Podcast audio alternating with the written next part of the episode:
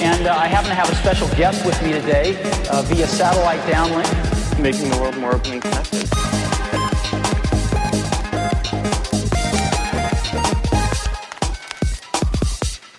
Welcome to the Today in Tech History podcast, where you learn about a few tech related events that occur today, October 4th, from history. On this day in 1942, Germany conducted the first successful test of the V 2 A4 rocket, launched from Test Stand 7 at Peenemünde. It traveled 118 miles. On this day in 1950, John Bardeen, Walter Brattain, and William Shockley received U.S. patents for circuits that would eventually be called the transistor.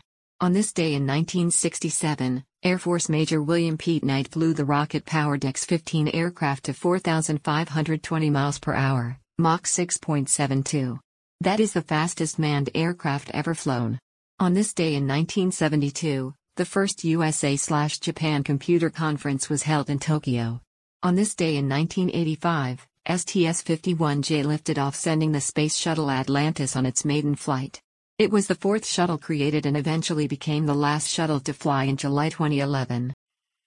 That's a look at tech history for October 4th. If you'd like some more, go take a look at the year in tech history, illustrated by Scott Johnson. You can find it at tommerrittbooks.com. Help support the show by reviewing us on iTunes or your favorite podcatcher. Thanks, and tune in tomorrow for an all new episode of Today in Tech History.